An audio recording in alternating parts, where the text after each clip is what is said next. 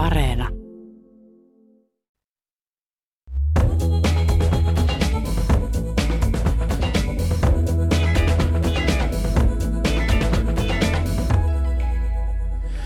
Kaiken sen syrjäytymisen, autioitumisen ja elinvoiman katoamisen jälkeen, onko maaseudun kosto kaupungille alkanut? Nimittäin tänä keväänä julkaistussa vuoden 2021 Muuttotilastoissa Uusimaa, esimerkiksi Uusimaa ja nimenomaan Uusimaa, on muuttotappioaluetta. Sitä ei ole tapahtunut ainakaan 70 vuoteen. Ja vastaavasti esimerkiksi Lappi on muuttovoittoalue ensimmäistä kertaa sitten vuoden 1962. Me ihmetellään tänään Kulttuuri Ykkösessä, onko vääjäämättömänä pidetty kaupungistumiskehityksen virta todellakin osoittamassa kääntymisen merkkejä. Tähän pohdintaan on kokoontunut Helsingin musiikkitalo, jossa muuten ollaan. Jos täällä kuuluu pimpeli pom aina välillä, niin se johtuu siitä, että emme ole Pasilassa tällä kertaa. Eli musiikkitalossa tehtävässä lähetyksessä aluekehityksen, erikois, aluekehityksen erikoistuneen MDI-konsulttiyhtiön johtava asiantuntija Timo Aro on paikalla. Tervetuloa. Kiitos, kiitos. Sitten on Luonnonvarakeskuksen tutkimusprofessori Hilkka Vihinen. Tervetuloa Hilkka. Kiitos. Ja tapahtumasäätiö, Helsingin tapahtumasäätiön toimitusjohtaja Stuba Nikula on täällä myös. Kiitos kutsusta. Minä Ville Talolla juonan tämän ohjelman ja pyydän saada toivottaa teidät, niin teidät vieraat kuin teidät kaikki kuulijatkin tervetulleeksi nyt tähän mukaan. Otetaan sellainen nopea aloitus, arvoisat vieraat, kahdella sanalla vastaus kysymykseen, onko maaseudun vastaisku alkanut? Kahdella sanalla siksi, että siihen voi vastata myös en tiedä. Timo. Sekä että. Stuba. Ihmiset päättää. Maaseutu et toimia. Siinä tuli jo kolmaskin sana. Tota, Tämä alkaa tällaisella anarkistisella otteella tämä, tämä ohjelma. No, viimeisen kahden vuoden ajalta on helppo vastata kaikkiin kysymyksiin, koska korona. Mutta jos me ei päästettäisi tällä kertaa itsemme niin helpolla, että kun kerta tänne paikalla ollaan tultu, että, että annetaan kaiken mennä koronan piikkiin. Timo Aro, aloitako sä ja kerrot hieman, millaista tilastollista dataa näiden lukujen takaa löytyy, siis näiden muuttotappiolukujen ja mitä, mitä, miten sinne kätkeytyy ja täydentäkää muut sitten Timoa siltä osin. Joo, kyllä tilastoja ja lukuja riittää tästäkin aiheesta. Meillä on poikkeuksellisen hyvä tilastotuotantoa Suomessa. Ja jos katsotaan korona-aikaa näitä kahta vuotta, josta nyt ehkä jotain päätelmiä pystyy jo tekemään tähän mennessä, niin, niin aika usein lyhyen aikavälin tilastoja ylitulkitaan ja pienistä muutoksista tehdään aika isoja muutoksia kun mennään ihan numeroiden taakse ja tarkastellaan vähän pidemmällä syklillä tapahtuneita asioita, vaikka vuoden tai kahden vuoden syklissä, niin loppujen lopuksi se iso kuva ei ole järin paljon muuttunut, mutta siihen kuvaan on tullut paljon enemmän värisävyjä ja vivahteita, joista kertoo tämäkin uutisointi, mitä kerroit Uudenmaan ja Lapin osalta. Mutta se on pintakohina. Pintakohina. Um, mun mielestä siellä on kyllä alla kaksi isoa, todella niin kuin, dramaattista muutosta, jotka on etenemässä. Toinen on digitaalisuudesta johtuva paikkariippumattomuus ja sitten toinen on energiamuutoksen aiheuttama mm, tilanne, joka haastaa keskitetyt ratkaisut. Mutta se, mitä Timo sanoi, se pitää ihan paikkaansa, jos me katsotaan just tätä tilannetta nyt. Mutta näissä asioissa sanoisin, että pitää yhtä aikaa katsoa tarkasti ja katsoa kauas. Ja silloin sieltä näkyisi nämä kaksi isoa muutosta, jotka on tapahtumassa. Ja, ja ehkä vielä, jos tähän saa jatkaa vielä sen verran, että kun puhutaan muuttoliikkeestä, niin on hirveän tärkeää puhua samaan aikaan sekä maan sisäisestä muuttoliikkeestä että kansainvälistä muuttoliikkeestä. Vaikka Uusimaa kärsi nyt muuttotappiota, niin se käytännössä se muuttotappio perustuu vain ja ainoastaan Helsingin kärsimiin muuttotappioihin maan sisäisessä muuttoliikkeessä. Ja samaan aikaan esimerkiksi Helsinki sai ennätykselliset muuttovoitot ulkomailta.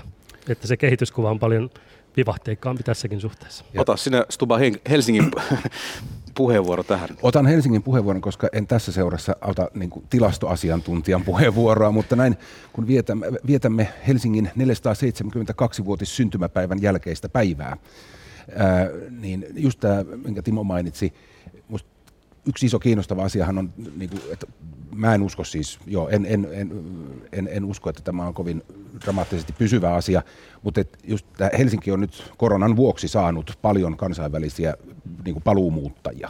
Ja musta iso kysymys on heidän pysyvyytensä. Että tuliko ne tänne käymään ja palaako ne heti pois vai nyt hurmaammeko me heidät tajuamaan, että miksi koskaan lähdinkään? Just näin tar- tarkemmin pitää katsoa, että kuka liikkuu ja missä tarkoituksessa. Mutta eihän tässä itse asiassa kauhean paljon mitään uutta niin kuin ole, koska siis jo pitkään on ollut niin, että, että se maan sisäinen muuttovoitto, mitä pääkaupunkiseutu on saanut, on itse asiassa vieraskielisiä. Ja siinä onkin sellainen erityispiirre, mikä Suomella on, että meillä vieraskieliset keskittyy pääkaupunkiseudulle eikä mihinkään muihin isoihin kaupunkeihin, mikä on tilanne esimerkiksi toisissa Pohjoismaissa. Ja tämä asettaa niin kuin koko aluekehityksen aika erikoiseen niin poikkeavaan asentoon ja sitten tietysti lisää myös pääkaupunkiseudun haasteita. Eli siis pääkaupunkiseudun väestön kasvu, siitä me saadaan kiittää tota, maan, maahanmuuttajia, ulkopuolelta muuttavia ja sitten maan sisällä muuttavia vieraskielisiä, jotka myös useimmiten on ulkomaalaistaustaisia, ja kolmanneksi sitä, että vieraskielisten keskuudessa syntyvyys on korkeampi.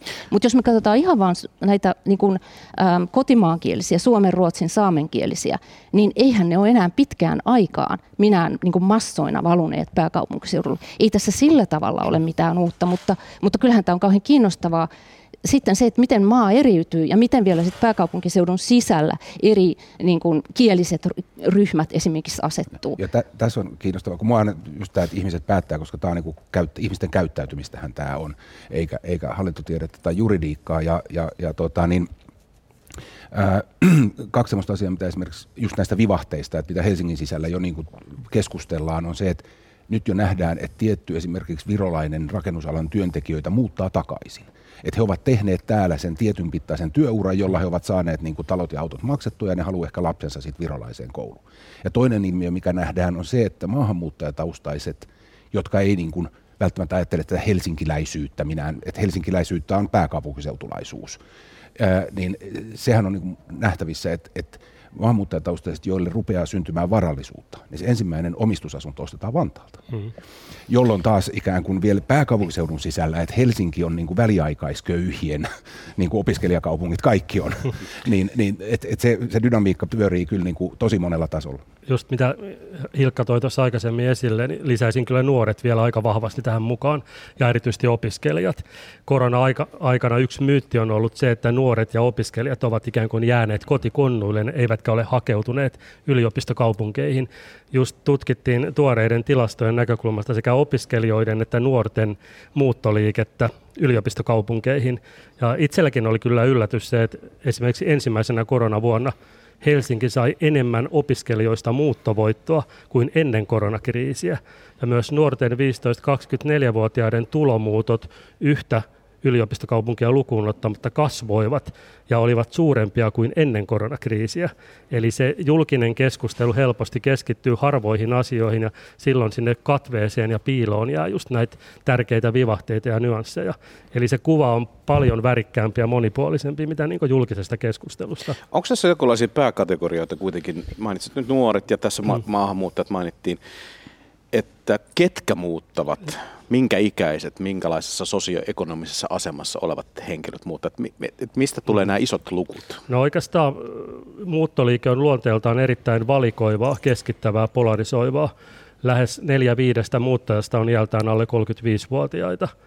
Ja muuttajissa on yliedustettuna myös työlliset ja koulutetut. Mitä enemmän koulutusta, sitä todennäköisemmin myös muuttaa. Ja kun tarkastellaan näitä muuttotilastoja, niin sieltä pitäisi kyllä erottaa niin toisistaan nuoret ja nuoret aikuiset ja ehkä muu aikuisväestö. Jos otetaan nyt tämä Helsinki, kun nyt syntymäpäivää just on viettänyt, Helsinki saa valtavan paljon muuttovoittoa nuorista, mutta taas nuoret aikuiset, Helsingistä lähdetään ensin Espooseen ja Vantaalle, Espoosta ja Vantaalta lähdetään Kuumakuntiin, sieltä lähdetään muualle Suomeen. Ja nuoret aikuiset täältä lähtevät aika usein pois, tai osa heistä lähtee mutta aika lähelle sitten kuitenkin. Onko tämä tämmöinen Nurmijärvi-ilmiö, joka on ihan tunnettu termi, Joo. että muutetaan kehyskuntiin Helsingistä pois, kalliita asumiskustannuksia ehkä pakoon ja vähän suuremman tilan Joo. perään, niin onko se jotenkin vahvistumassa? Onko se jollakin Nurmijärvi plus-ilmiö mahdollisesti tässä meillä edessämme nyt Joo, tämän kaiken myötä? Siis jos hakee näitä isoja muutoksia, mitä on tapahtunut nyt koronakriisin aikana, niin varmaan yksi iso muutos on just tämä pääkaupunkiseudun kehityskuvan kaksijakoisuus, just nämä vieraskieliset kontra kotimaiskieliset. Siinä on tapahtunut aika iso muutos.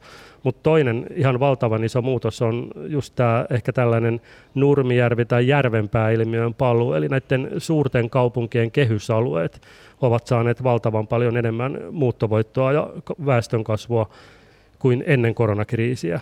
Ja se muistuttaa vähän sitä tilannetta, mitä oli 2000-luvun ensimmäisellä vuosikymmenellä, mutta sillä erotuksella, että Helsinki, Turku, Tampere, ne kehyskunnat on vahvoja. Sitten tulee aika paljon hajontaa, kun mennään sitten seuraavan kategorian kuntiin. Miten tämä helsinkiläiselle kulttuuritoimijalle piirtyy tämä, tämä asia, että väki karkaa Nurmijärvelle? Onko se jotakin sellaista, mistä voisi jotenkin olla huolissaan, tai pitääkö sitä jotenkin kaupungin rakennetta tai kaupungin palveluja suunnitellessa ottaa huomioon? Totta kai, ja asumisen hintahan nyt se varmaan se suurin on, ja sitten tullaan kaikki muu siihen päälle. Siis, et, ja edelleen palaan siihen, niin että mikä on se ihmisen unelma. Ja vanha, vanha vitsihän oli se, että helsinkiläinen unelma on asua etelämpänä Helsinkiä, Vantaa, espoolainen unelma on asua isommassa talossa Espoossa ja vantaalainen unelma on asua Helsingissä.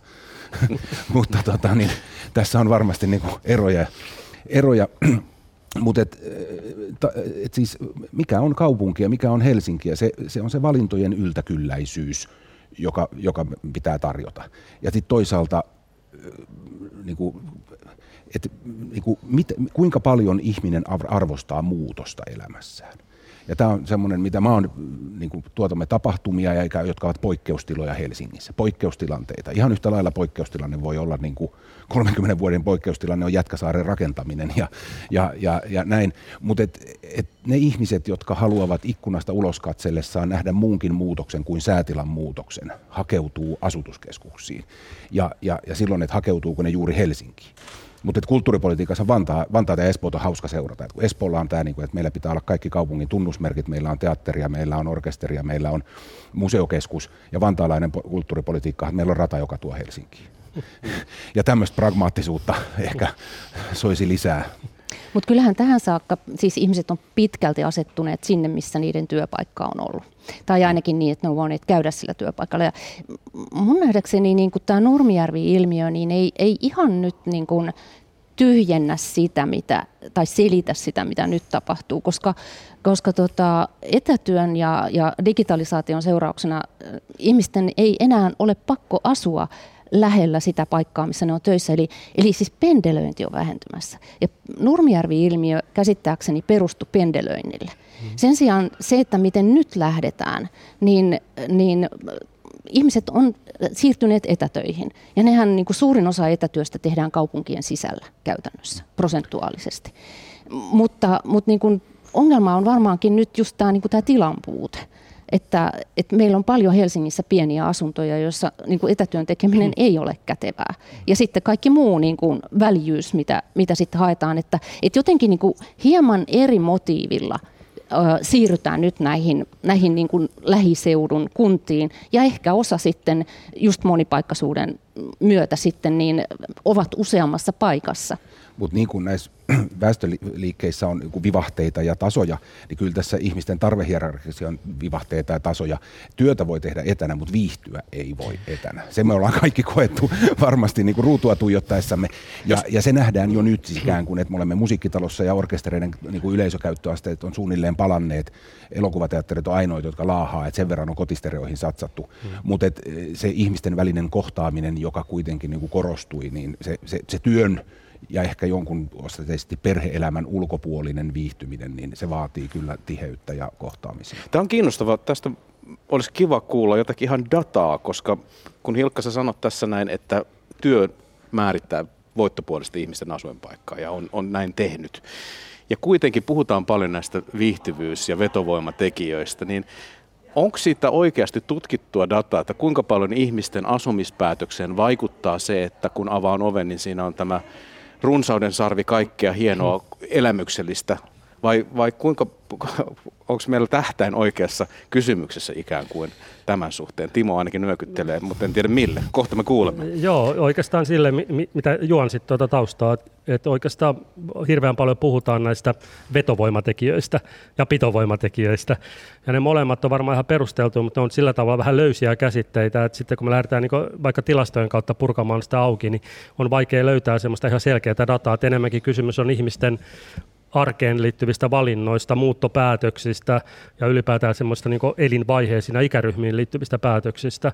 Et tietoa on aika paljon, esimerkiksi aika paljon on näyttöä muuttopäätöksenteon taustalla olevista tekijöistä, ja me halutaan kaikki ajatella, että me tehdään rationaalisia päätöksiä, ja hyvin tarkkaan Täällä verrataan, pudisteltiin verrataan, mikä on kunnan tuloveroprosentti ja millaiset palvelut on, mutta aika usein tilanne on se, koulutus ja työ on se tärkein motiivi, mikä siellä taustalla on, ja potentiaaliset työmahdollisuudet. Mutta sitten kun me tullaan niihin tavallaan siihen ihmisten arkeen, niin silloin ihan semmoiset niin subjektiiviset tekijät, harrastukset, tapahtumat, elämykset, vapaa-ajan palvelut, viiteryhmät, luonto, mikä tahansa kenellekin on tärkeä, niin ne nousee yllättävän isoon asemaan. Ja ylipäätään niin paikkojen tämmöisellä niin mainekuvalla tai tunteella tai fiiliksellä, mitä se herättää, on yllättävän iso merkitys. Miksi Espoo on ikään kuin tällainen paremman statuksen omaava paikka kuin Vantaa? Kun me katsotaan kovien tilastojen kautta, niin itse asiassa Vantaa on monissa, monissa kovissa tilastoissa tällä hetkellä ihan Espoon veroinen, mutta julkinen kuva ihan toisen tyyppinen tässä pöydän päässä puhetta pitää likisyntyperäinen espoolainen, joka aina, aina, aina kun Espoo ja Vantaa pistetään samaan lauseeseen, niin tekee mieli kommentoida. Mutta enpä tee sitä. Stupa Nikula sen sijaan. Eli syn, an, an, annoit puheenvuoron syntyperäiselle espoolaiselle, no niin. joskin, joskin itä-espoolaiselle. Onnen Pekka. Onnen Pekka. Joo, olen, Tapiola har, Espoosta harvemmin nimitetään Itä-Espoo, mutta Tapiolahan on Itä-Espoota, eli Itä meidän. Äh, tota, niin, jos tämä työ olisi se määräävä tekijä, niin silloinhan ihmiset muuttaisi yhtä usein kuin vaihtaa työpaikkaa. Mutta käsittääkseni ihmiset muuttaa harvemmin kuin vaihtavat työpaikkaa, jolloin se työpaikan vaihtamisen mahdollisuus on myös niin kuin tärkeä. Ja tästä tullaan niin kuin tähän niin kuin valintoja. Ihminenhän haluaa valintoja, vaikka se ei tee sitä valintaa. Helsingissä on valtavasti ihmisiä, jotka arvostaa Helsingin teattereita ja museoita ja tapahtumallisuutta. Ei ne käy niissä koskaan. Mutta se mahdollisuus, että jos, jos jonain päivänä haluaisin, tänään heräisin ja löytäisin itsestäni tämän niin kun, luontopolkuja ja lenkkeilyä rakastavan ihmisen, niin sitten mulla olisi ne maastut, joissa mennä. Mutta että niin kulttuurin ja liikunnan kuluttaminen on asia, josta podetaan niin positiivista niin riittämättömyyden tunnetta. Mm. Ja silloin nimenomaan tämä, myös tämä työ, ja menee siihen työpaikkaan, että et Helsingissä asuva ihminen, sillä on se mahdollisuus vaihtaa työpaikkaa. Tuo kuulosti melkein siltä, että ehdottaisit semmoiseksi maaseutupolitiikan yhdeksi ohjenuoraksi se, että pystyttäkää kulissit, laittakaa joku teatterin näköinen talo siihen kylälle, niin se itse asiassa ei se, kun siellä ei käydä, mutta se silti tulee tunne, että tuossa se on. Niin voin koska tahansa astua tuosta ovesta sisään, jos siltä tuntuu. Tämä ei tekemättä hilkka. Mm, niin, tätä, että mikä ihmisiä liikuttaa, niin, niin tota, jos se nyt ihan yleisellä tasolla sanoo, niin, niin eiköhän se ole sitä, että erilaiset väestöryhmät, jossa siis ei kyse ole pelkästään työssäkäyvistä ihmisistä, meillä on vanheneva väestö, meillä on hyvin paljon työelämän ulkopuolella olevia ihmisiä, niin ihmiset pyrkii maksimoimaan omaa hyvinvointiaan. Ja mikä niille sitten on hyvinvointia? Tuossa kysyt niin kuin jotain dataa, niin, niin tota, tässä on jo tota, parinkymmenen vuoden ajan tehty, tai toistakymmentä vuotta tehty niin sanottua maaseutubarometria, jossa on, jossa on tota, tällainen niin asennetutkimuksella kysytty ihmisiltä, että mitä asioita ne liittää maaseutuun, mitä ne liittää kaupunkiin. Ja tota, siinä näyttää hyvin pitävän pintansa suomalaisten keskuudessa, siis juuri mitään muutoksia ei tapahtunut, ei edes nuorten aikuisten kohdalla. Hyvä elämä liitetään maaseutuun useammin kuin kaupunkeihin. Siihen Sekin li- käsitteenä tietysti kohtuullisen Ky- väli, Kyllä, mutta siellä on, siellä on sitten muitakin, muitakin asioita, että mistä se hyvä elämä siellä maaseudulla ikään kuin koostuisi. Niin siellä on luonto, viihtyvyys, vapaus, ympäristöystävällisyys, tulevaisuuden voimavara, joka muuten liitetään yhtä lailla saman verran myös kaupunkeihin. Ja kaupunkeihin liitetään tämmöisiä asioita kuin stressi, syrjäytyminen, kulttuuri, vaihtelu, juuri näin, moderni ja, ja justin se tulevaisuuden voimavara. Eli, eli tota, siis kaikkineen niin voisi sanoa, että tässähän on kyse niin kuin siitä, että ihmisille niin kuin liikkuvuus on tullut mahdollisemmaksi. Ja ne, joilla on resursseja, niin ne muodostaa erilaisia kombinaatioita maaseudusta ja kaupungista, joko niin kuin, niin kuin ajan hetkessä tai sitten niin kuin elämänsä kuluessa.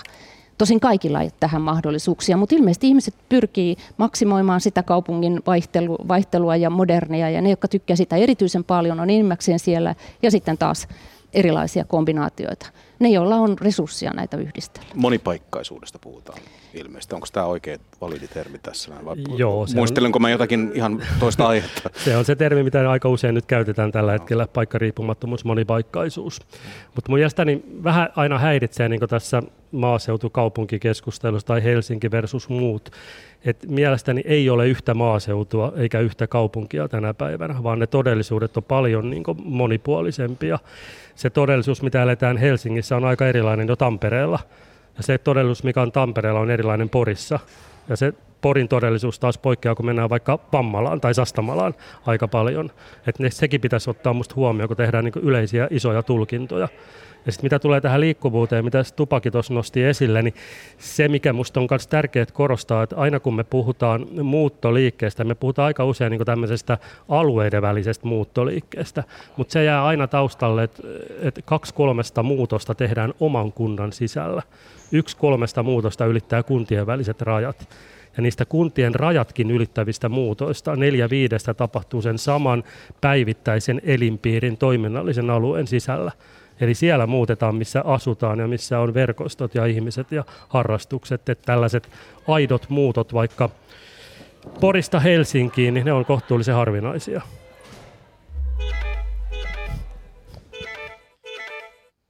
Hyvät kuulijat, tämä ohjelma on Yle Radio 1 Kulttuuri 1. Sitä tehdään Helsingin musiikkitalosta.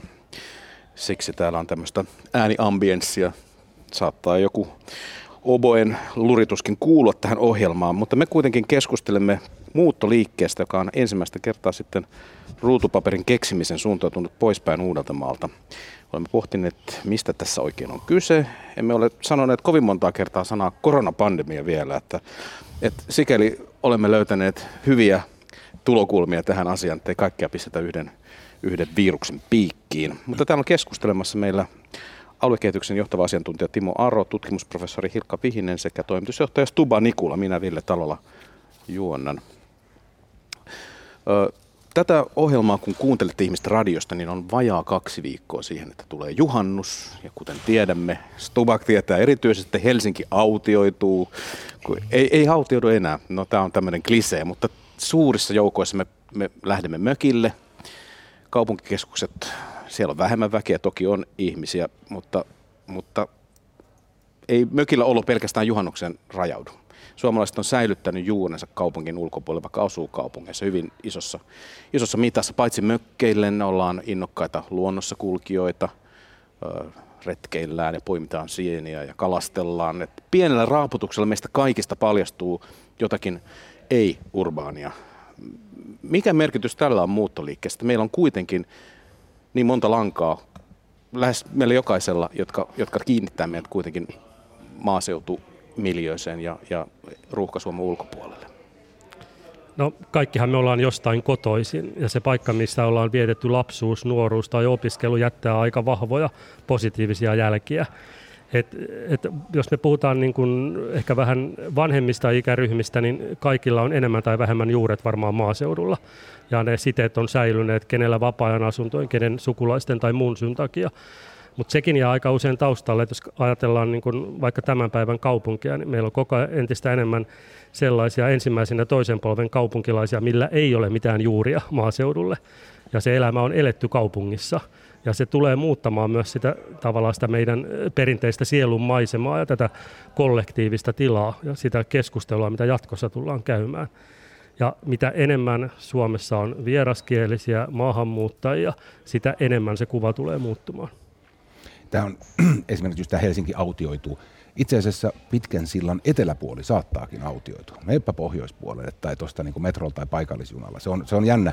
Ei, ei, ei siellä siis... En mä koskaan mene, kun mä mökillä silloin. Näin juuri, ja sen takia tätä harhaluuloa on vaikea lähteä muuttamaan ihmisissä. Joo. Miten Hilkka? Joo, mitä tulee tähän kesämökkeilyyn ja siihen mahdollisuuden mahdollisuuteen monipaikkaisuuteen, niin, niin todellakin etelä-helsinkiläisillä on, on ne saaristopaikkansa ja, ja, ja huvilansa järvien rannoilla. Ja sen sijaan esimerkiksi Kalliossa niin kuin monipaikkaisten määrä on tosi vähäinen. Siis sanotaan kesämökkien omistajien määrä on tosi vähäinen. Mutta tota, äm, tässäkin on niin kuin, jos ajatellaan sitä meidän suhdetta niin kuin erilaisiin paikkoihin, alueisiin, seutuihin Suomen sisällä, niin, niin tota, se, että sehän on niin kuin itse asiassa valtava rikkaus, että meillä on niin erilaisia alueita. Saaristohan on aivan, aivan er, erityinen, erikoinen, tosi hieno, hieno paikka sinänsä, koska siis on hirveän paljon maita – joissa on kyllä erityyppisiä alueita, mutta ei niille ole pääsyä. Joko ne on sellaisessa niin kuin yksityisomistuksessa, että sinne ei niin kuin voi mennä kuin se, joka sen omistaa, tai sitten ne ei ole saavutettavia niin kuin kulkemisen kannalta. Tämä on niin kuin jotain sellaista, mikä meillä on. Meillä on jotain ihan hirveästi ja me ei osata arvostaa sitä ollenkaan. Mutta jos vähänkin niin kuin tekee vertailevaa tutkimusta tai siis kulkee pitkin maailmaa ja katselee, minkälaisissa tilanteissa siellä ollaan, niin tämä on hirveän harvinaista. Pohjoismaat, Kanada, suunnilleen on niin kuin tämän, tämän tyyppisiä maita. Itävalta, Sveitsi johonkin mittaan, mutta siellä hirveän paljon monipaikkaiset on itse asiassa ulkomaalaisia. No kulunut kaksi vuotta, nyt taitaa tulla se ruumaa sana, koronapandemia, totutti meidät monet työmatkaa, joka tehdään keittiöstä siihen seuraavaan viereiseen huoneeseen, jos edes sinne toiselle puolelle pöytää. Mutta ilmeisesti tästäkin tykätään enemmän kuin ehkä etukäteen oltaisiin osattu arvata, koska, koska tämä etätyö tekeminen vaikuttaa siltä, että se on uudenlainen standardi. Ei mm-hmm. kauhean vakavasti puhuta siitä, että työelämä siinä muodossa olisi koskaan palaamassa ennallensa. Kuinka suoraan tämä on liitto, liitoksessa tähän kysymykseen, mistä me nyt täällä puhutaan tänään, eli tähän muuttoliikkeeseen?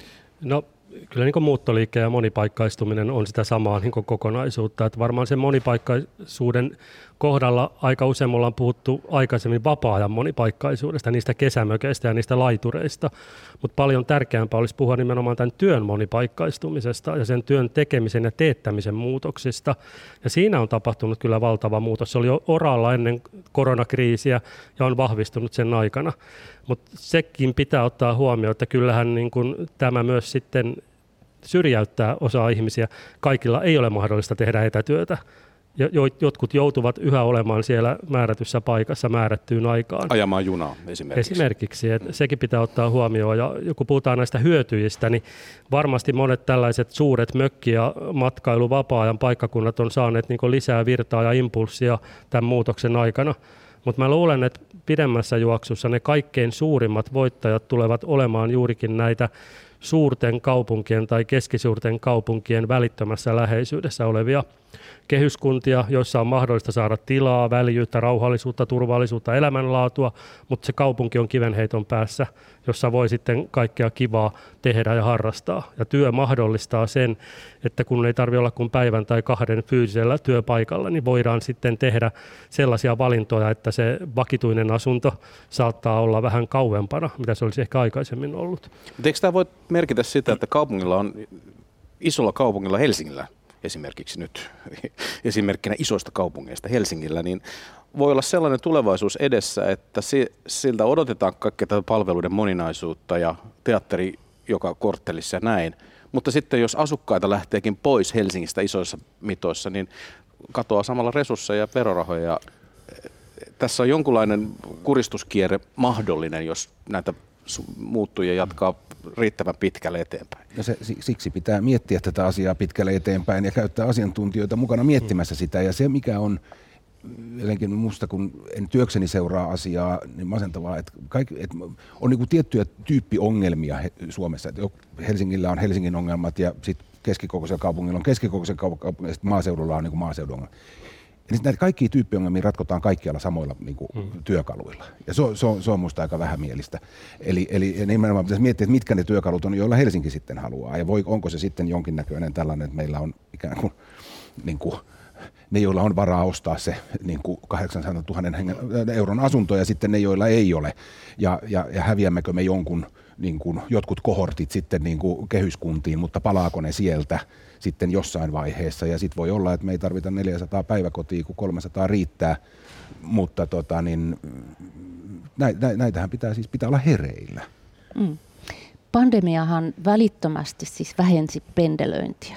Ja siis ei semmoista, niin että valtavat muuttoliikkeet siitä olisi niin reuhahtaneet sitten, vaan, vaan tota, just, että päivä- ja yöväestöt niin kuin painottuu eri tavalla, mikä näkyy täällä Helsingin keskustassa esimerkiksi niin kuin lounaspaikkojen kysynnässä, koska ihmiset jäi sinne kotipaikalleen tota, tekemään töitä. Eli sitä se on vähentänyt ja se varmaan onkin mistä tulee nyt niin kuin jatkossa pandemian jälkeenkin, niin juuri tämä kysymys siitä, että mikä on, kuka on niin kuin kaupunkien keskustoissa jatkossa ja missä tarkoituksessa, etenkin jos niin kuin turisteja ei, ei ole paljon.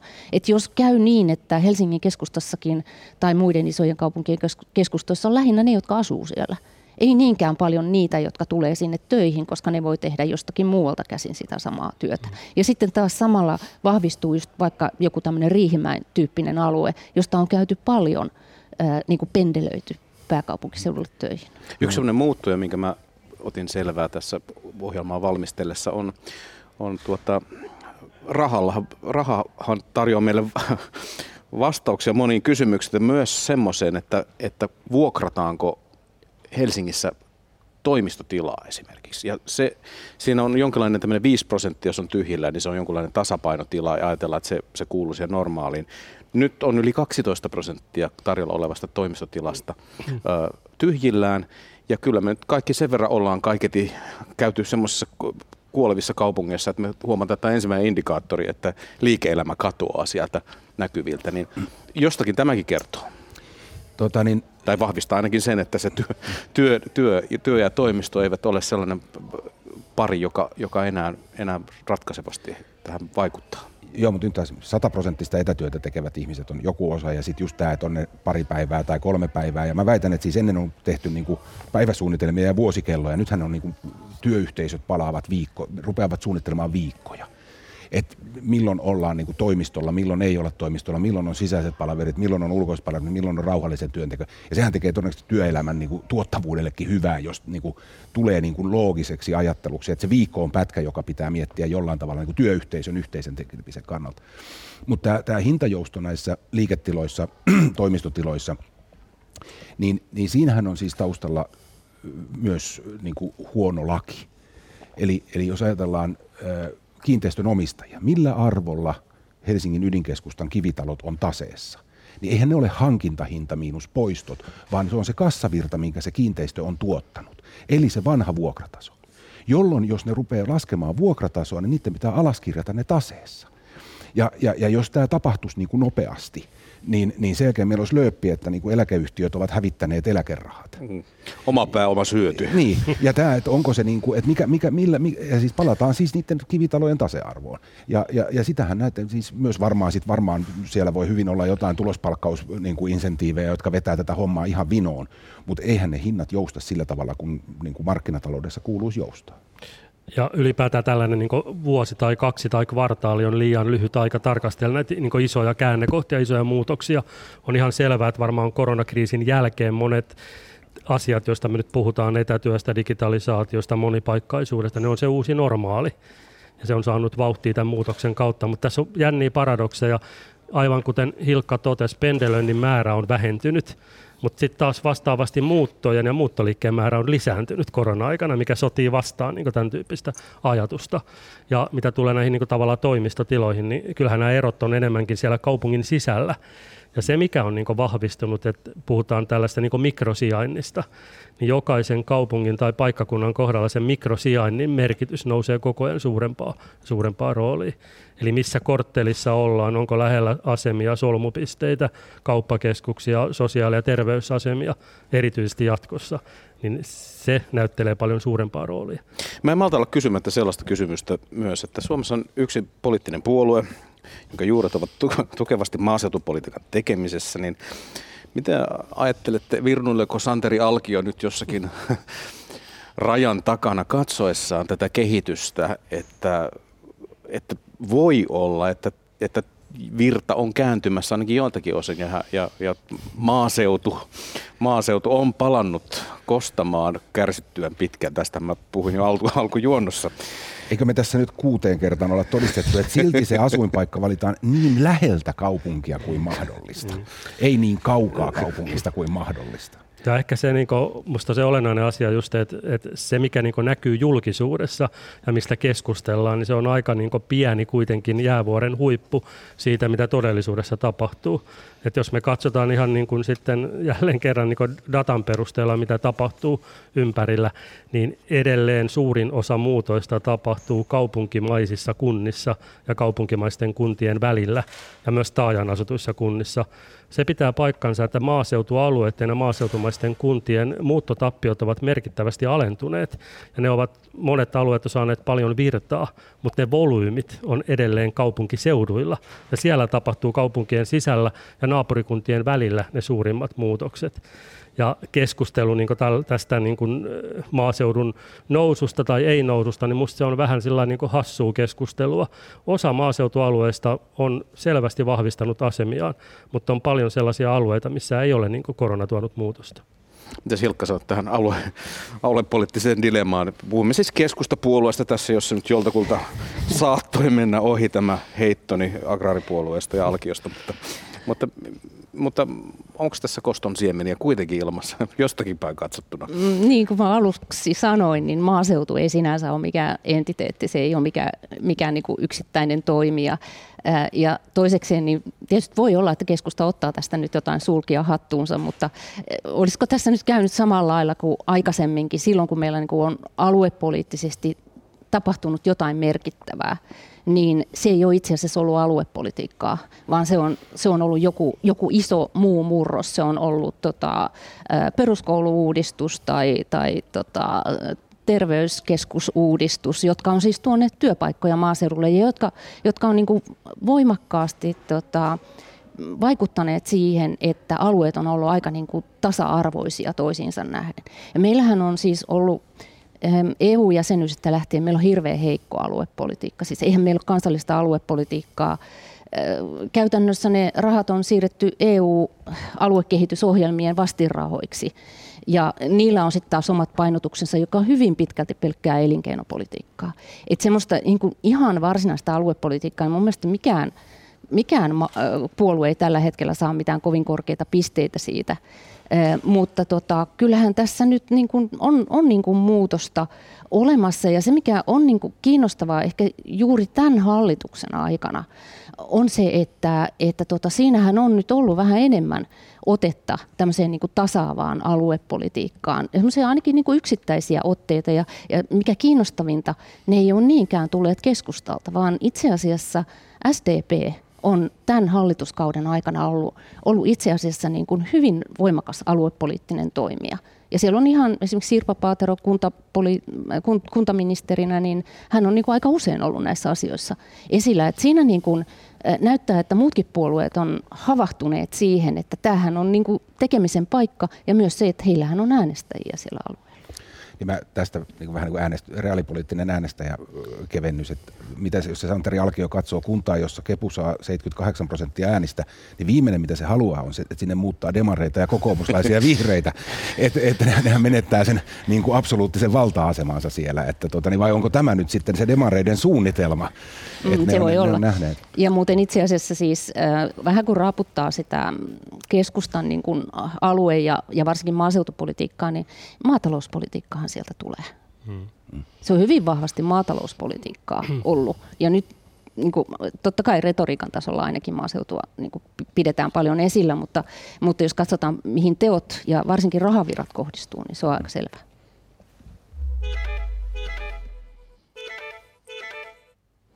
Tämä ohjelma on Yle Radio 1 Kulttuuri 1, sitä tehdään Helsingin musiikkitalosta. Keskustelemme muuttoliikkeestä, joka on ensimmäistä kertaa tosiaan mies muistiin suuntautunut poispäin Uudeltamaalta. Olemme kyllä tätä muuttoliikkeen määrää ja sen, sen luonnetta tässä paketoineet, että ilmeisesti emme ihan kauhean dramaattisien asioiden äärellä ole, mutta kuka tietää, mitä tulevaisuudessa tapahtuu. Tämän pöydän äärellä olevat ihmiset saattavat tietää, ainakin valistuneesti sitä arvata. Eli meillä on täällä aluekehityksen johtava asiantuntija Timo Aro, tutkimusprofessori Hilkka Vihinen sekä toimitusjohtaja Stuba Nikola. Minä Ville Talolla. Ikään kuin mietin omaa nimeäni tässä hetken aikaa, mutta se johtui siitä, että mä luin jo seuraavaa kysymystä ja mietin, että mitä, mitä tähän loppuun vielä kysyisin. Kysynpä tämmöisen. Että Suomessa ainoastaan pääkaupunkiseutu on metropoli sanan semmoisessa jotenkin yleisessä merkityksessä. Ja eurooppalaisittain Helsinki on aika pieni metropoli. Eurooppalainen kaupunki, kaupunkilainen urbaani elämä on joka tapauksessa jollakin lailla suuressa volyymissa Suomen ulkopuolella, hankalien matkojenkin päässä. Me olemme jälleen kerran semmoisessa geopoliittisessa paikassa, olemme vähän niin kuin saari tässä omalla niemellämme. Kun globaalisti puhutaan urbanisaatiosta siitä, että se pätee myös Suomeen, niin sovetetaanko tässä keskustelussa kuitenkin nyt Suomen päähän sellaista hattua, joka, joka ei oikein samalla mitoilla sovi, kun me puhutaan maailmalla siitä, että kaupungistuminen etenee?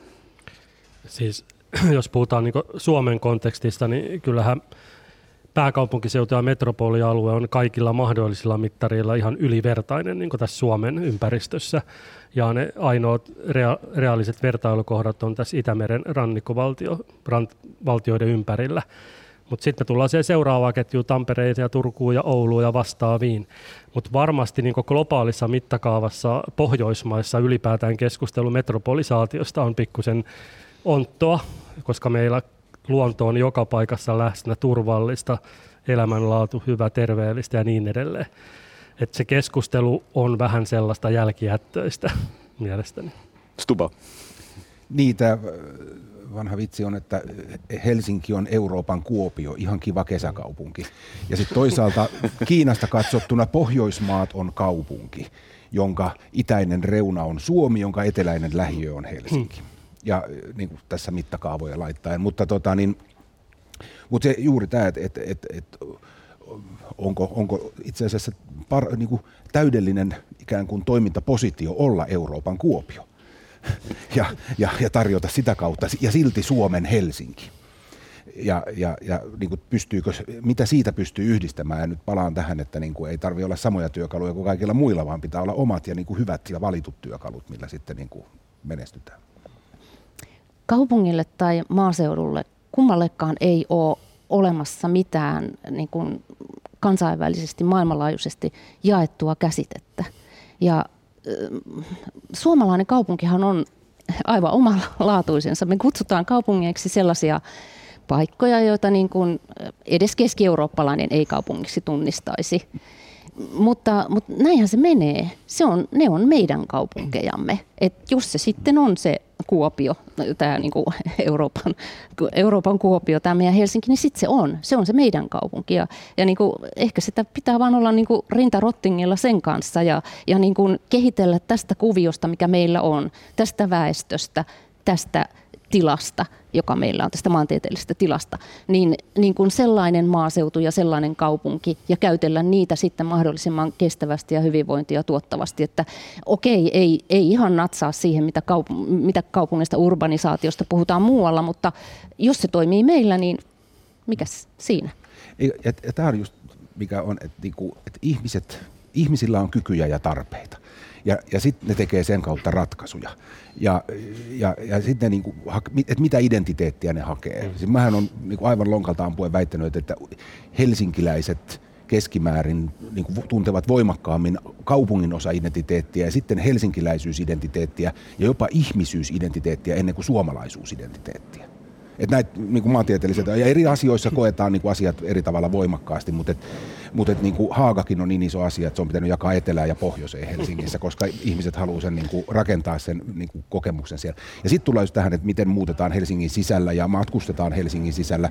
Muistaakseni Helsingin sisällä, helsinkiläisten tekemistä muutoista 79 prosenttia tehdään Helsingin sisällä oliko se niin, että 13 prosenttia helsinkiläistä muuttaa joka vuosi, niin 79 prosenttia Helsingin sisällä, jolloin se on vielä isompi kuin kansallinen keskiarvo.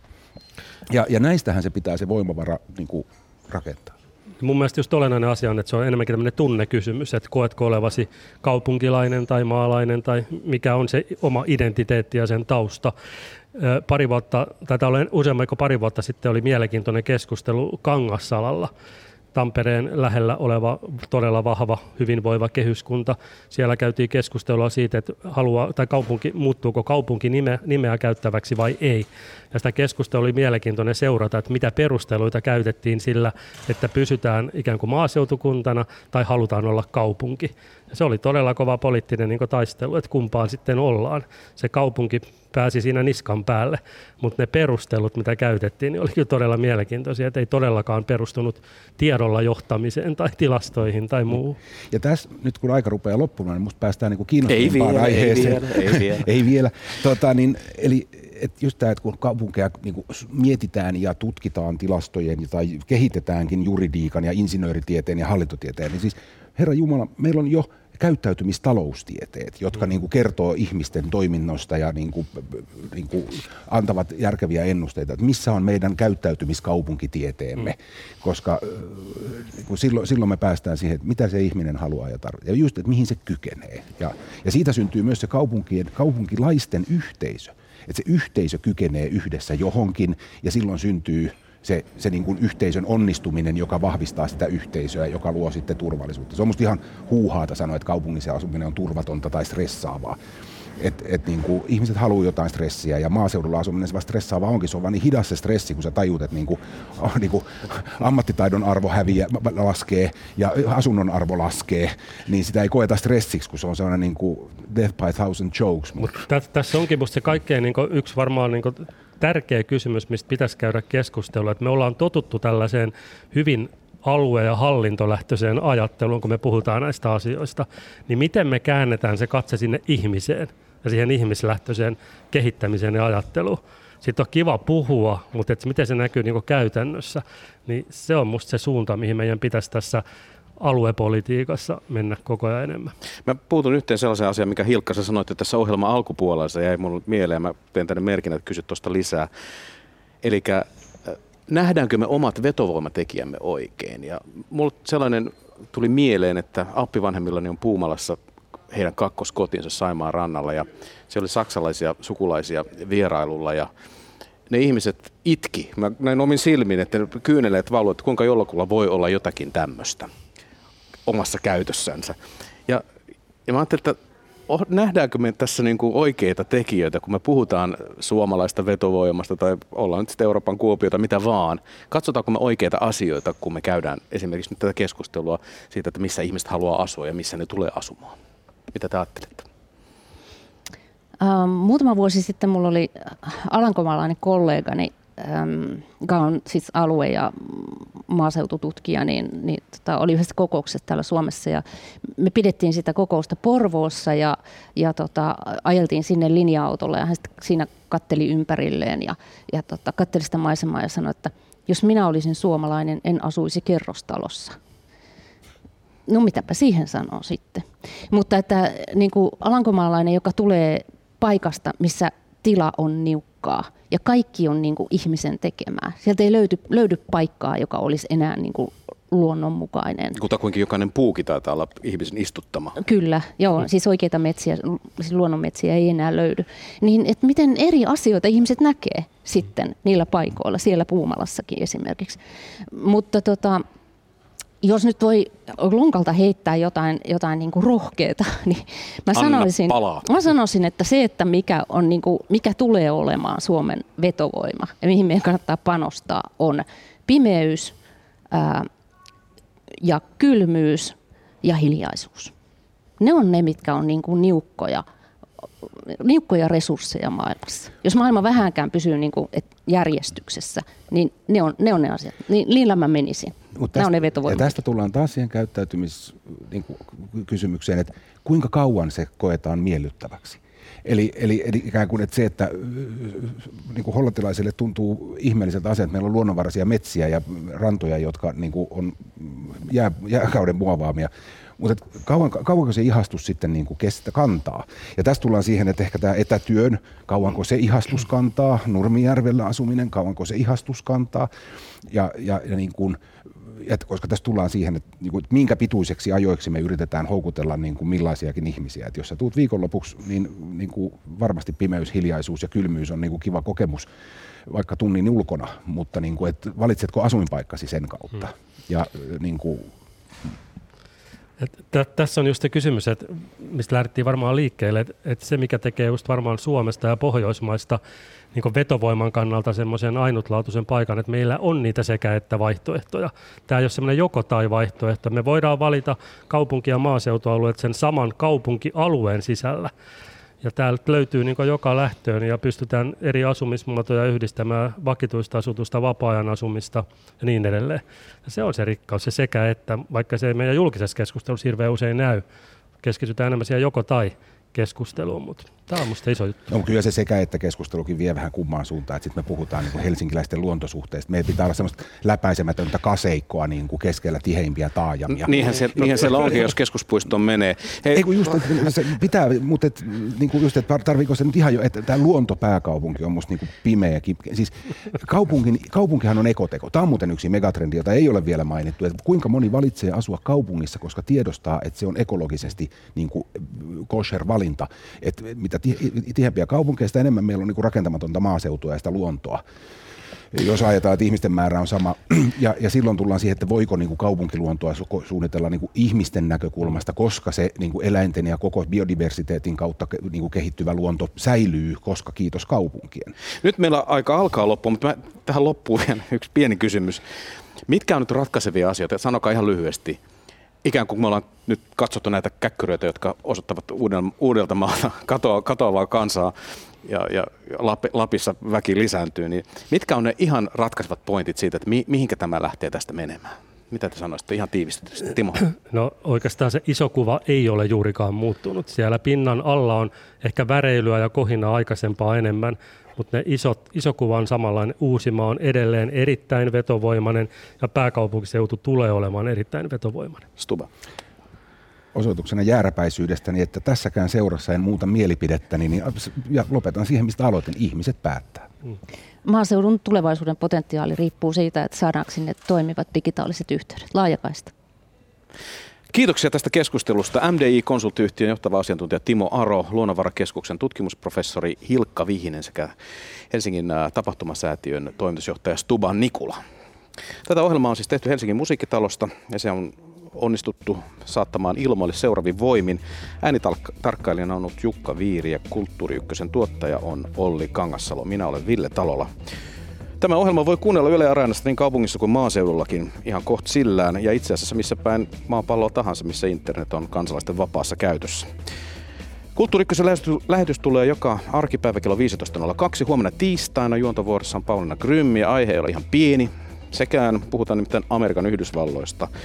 Siellä ammutaan pyssyllä ja puhutaan abortista. Ja tästä Pauliinalla on aihe, ensi, ensikäden tieto, ei sillä, että hän olisi näihin kumpaakaan ryhtynyt, mutta hän on ollut pitkän aikaa nyt Amerikassa näitä asioita opiskelemassa Amerikkaa ja journalismia siellä. Eli liittykää seuraa huomenakin tähän samaan aikaan. Nyt kuitenkin kiitos seurasta, hyvää alkanutta kesäkuun viikkoa teille kaikille. Kuulemiin.